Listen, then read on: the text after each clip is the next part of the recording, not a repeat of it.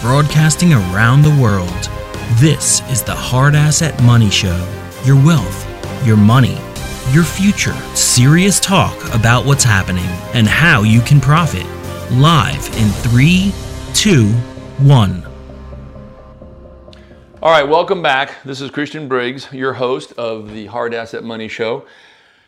Wow, so today we're still talking about this inflation numbers, the dollar demise, foreign currency demise, currency in general demise.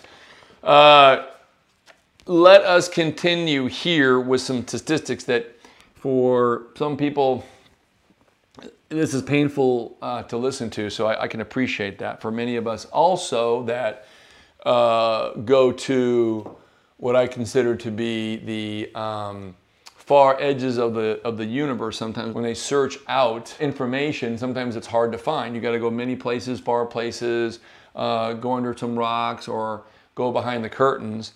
Uh, and sometimes you just have to look up because there's no other place it can be and then all of a sudden it lands in your lap. And sometimes those stats are not good. They're not always friendly they're not always nice they're not always in your favor but these are the statistics that we're going to uh, see today, talk about today, and then hopefully be able to pivot from these stats today. This podcast is brought to you by Hard Asset Management. We have the guaranteed lowest prices on all precious metals and rare coins. Call us at 844 426 4653. That's 844 426 4653.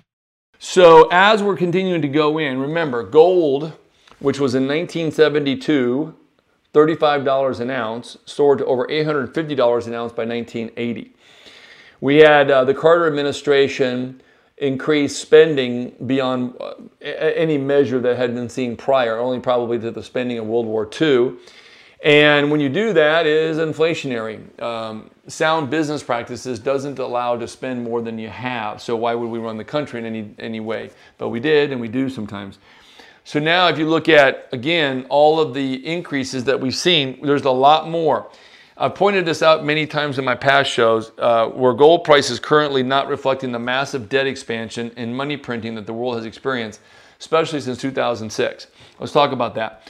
If you take uh, from 1776, or let's just say 1800, it's easier then, because we, we had no real debt then anyway. But from 1800 all the way to around 19, let's just say 1980. We literally had a fairly stable economy. Yeah, there's some ups and downs. Yeah, there's been some cycles. But the debt was never so surmountable that we couldn't look at it for what it was, and we certainly couldn't look at it in any way, shape, or form that would give us pause, concern, or to create any kind of a new strategy to be able to tackle with it because this wasn't really that much. It was never a big part of the GDP or against the GDP as we do a ratio. Let's go fast forward. Now we've gone from this basically when Ronald Reagan took over around 1981. Let's just, you know, back in 81, he's kind of taken things over, 80, 81, because it takes about a year, year and a half, sometimes till 82 he needed to, to basically cut those rates. He had to cut the rates. He had to get some things down. We took some, some very strong measures in order to tame inflation and to get the country back on track. And it didn't happen overnight. But then after you look at the second term, he walked into office with less than a trillion dollars of national debt.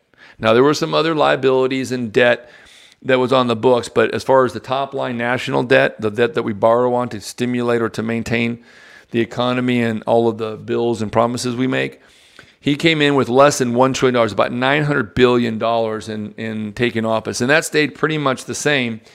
And then by the time Obama took office, we were at 7 trillion. And now, fast forward, uh, the current administration, we're increasing the debt by about another 7 trillion just this year, give or take, here for 21. And I suspect that we'll increase that by about another 20 to 30 trillion dollars over the next three to five years, on top of the current debt and associated uh, debt and liabilities for Medicare, Medicaid, Social Security, and other related um, social services that we um, we're, uh, we're putting out there. So again, you know, with all of that said, what do we do? Let's look at this. So we know that we're going to have a very high probability of a maintaining of about a 10 to 12 to 15 percent inflation rate for at least the next three to five years, maybe more. In some cases, it is more. We know that the global market right now for goods and services is also rising at about the same rate, give or take, depending upon the country. But for the most part, I'd say at least 5 to 10% on the low end, if not more on the high end, with many countries, especially the G20. And so, with that, the reflection of is that it's, it's dwindling the dollar because what cost a million dollars two years ago is now costing a million and a half today. So, that takes more dollars for the same product. That is what we're talking about, which means you've got more cash in the in the market or the economy in the hands of people in order to facilitate a transaction at the new higher price. That is where you continue to print the money because you're chasing the same product, the same service, but for substantially more money. So you have to print your way into a prosperity in a sense. Okay, that is exceedingly bad for the economy and will wipe out much of people's savings when the markets do crash, when the bubble does burst. As Michael Burry says, this will be the biggest correction in world history. When? Soon? How soon? Don't know. But look at the numbers. We're making new highs in stocks, bonds, real estate, derivatives, packaged products that were pretty much the bad apples in the 2007, 2008 uh, world depression. It was a depression, it was an recession, that was a depression. On top of that, we have about a 10 to 12 million homes that are behind on their mortgage for at least six to 12 months. Mortgage relief is not going to come in time and it's not going to be enough anyway if it did. And so we're going to have millions of homes hit the market starting in about two to three months. Many will be absorbed. There's still a lot of cash out there. But the cash can only go so far when the tap is turned off and the tap is not running like it used to run, and it probably never will, at least to the extent for the next couple years. So there will be a cash crunch, there'll be a credit crunch, and it's going to hurt, it's going to sting. And then all of a sudden, what happened in 2008 to 2010, gold almost tripled. It was up about two and a half times. Silver went through the roof. It, it went up like 300%, 400% over about a two, three year period there. We saw as high as $50 an ounce for silver from as low as 12. We'll be right back. If you've got a collection of precious metals and United States or world rare coins, call one of our account executives at Hard Asset Management, the world's rare coin and precious metals dealer, and they'll be happy to give you a free evaluation and appraisal on the value. And we can give you guidance on any recommendations that you may need. Free shipping on all precious metals and rare coins orders. 844 426 4653. That's 844 426 4653. This is good news, bad news. It's good news as you prepare for it. It's great news if you've already prepared for it. It's bad news if you still think that we we can look at an asset that goes from $100,000 to $30,000 like in some cases in 2008 to 2010. I mean, there were so many stocks that went down as much as 70 80%. In fact, I was reading an article the other day on some companies, I never heard of them, but they lost 100% of their value. They just went out of business. They were publicly traded. It's, it's scary. You never have to worry about gold going out of business. The last I checked, it was uh, solid as gold. In all of this that's being said, in all of the bad news, there is a massive silver lining. Remember that, okay?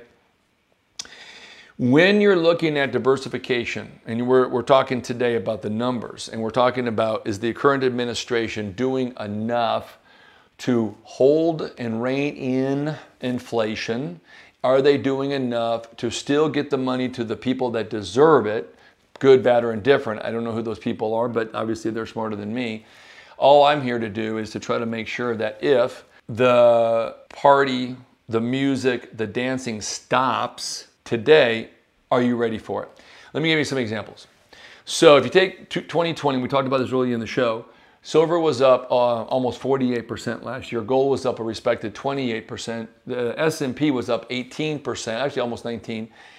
But the dollar was down just under 7%. That means the dollar lost 7% of its value. So if you didn't have a lot of cash in the bank under the mattress buried under under uh, you know your camper trailer in the driveway, then and you had it in precious metals, had it in rare coins, had it in stocks, your overall performance of your portfolio was better than most people. Not everybody, but most people. Because very, I would say about maybe 5 to 10% of the public is truly diversified. And that means multiple different categories of stocks, different types of bonds, short term, mid term, long term, um, cash on hand. Usually it's treasuries to, to be there. But I would tell you this that the truly long term look down past one quarter, but rather two, three, four, five years down the road as cycles come and go, you are going to have a much, much better overall rate of return when you have different types of asset classes. Again, I'm not a registered broker, I have no security license, so I'm only telling you my opinion based on historical fact. That's a fact. And the fact is, over the last 25 to 30 years, had you had your blue chip stocks, blue chip type bonds, and I consider to be precious metals of silver, gold, platinum, and, and blue chip rare coins, your overall return would have been substantially better than if you had any one of those things as a standalone, single. Because I've done, I've done the math, I can look at charts, you know, I'm not Harvard educated, but I can, I can read math and I can see the science, and the science says diversification is the key to success in long-term investing. You might even have some real estate in there, and you know rent properties are very good actually. Both short-term, long-term can be very profitable. So again, I'm just here to show you another way of which that as the dollar, which has lost 98%, let me say it again, 98% of its buying power in the last 50 years. That means if, if Uncle Joe or Uncle Steve or Aunt Betty, anybody in your family, even your parents, your grandparents, it doesn't matter, had taken 100,000 in cash and said, you know, here we are in the 19 early 70s and I'm just really worried about banks. I'm going to take 100 grand and put it under my mattress because 100 grand is always worth 100 grand. It probably was there for about a year. And then all of a sudden we're worth about maybe, you know, 98,000 or 95,000 in buying power. So the statement is 100 grand is always worth 100 grand is a fallacy. That is not true. That is not true. So 100 grand invested in gold in 1972 at $35 an ounce, okay? Listen to me carefully. Would be worth right at about $3 million by 1980. If you own stocks in 72 and you sold them in 1980, I can assure you, you would not have had $3 million worth of stocks. Now, you may have had stocks, you may have had some gold, you may have had some bonds, so what happens is if you diversify, the offsetting decline in one offset by the increase in another asset gives you the value that you're seeking in long-term investing and that is something in the portfolio is appreciating or showing capital appreciation and or growth. Nothing is a get rich quick. That's nonsense. We're not talking about get rich quick, but we are talking about getting rich over time.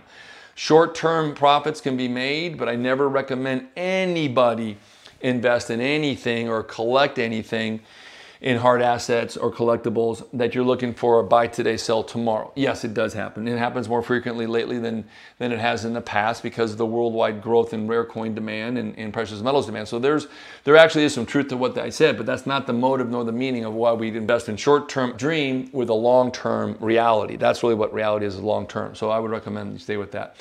98% uh, of the dollar has dropped in value since 71. If you look at about half of that, it's been in the last decade or 15 years or so. It's been horrific as the debt increases. Gold standard went away. So I'm telling you, people, as, as we're getting a lot of a lot of critical numbers uh, out there on inflation, unemployment. Uh, people don't want to work. People don't want to go back and, and really kind of create something from from hard work I guess, or smart work, whichever. I, I work hard. I try to work smart best I can. So with that said, I appreciate everyone listening to the show. Looking forward to our next show, which is going to be, like I said, it's going to be an eye opener. So stay tuned, stand by. We appreciate everybody. Our sponsors and our advertisers need your help tremendously in order to uh, keep the show going and call one of our county executives at any time if you have any questions on precious metals or rare coins. We're happy to give you free bids, free evaluation on all your collections precious metals or coins. We, we love to help people know what they've got from a value standpoint. Until then, this is Christian Briggs uh, and my producer John Grainer signing off.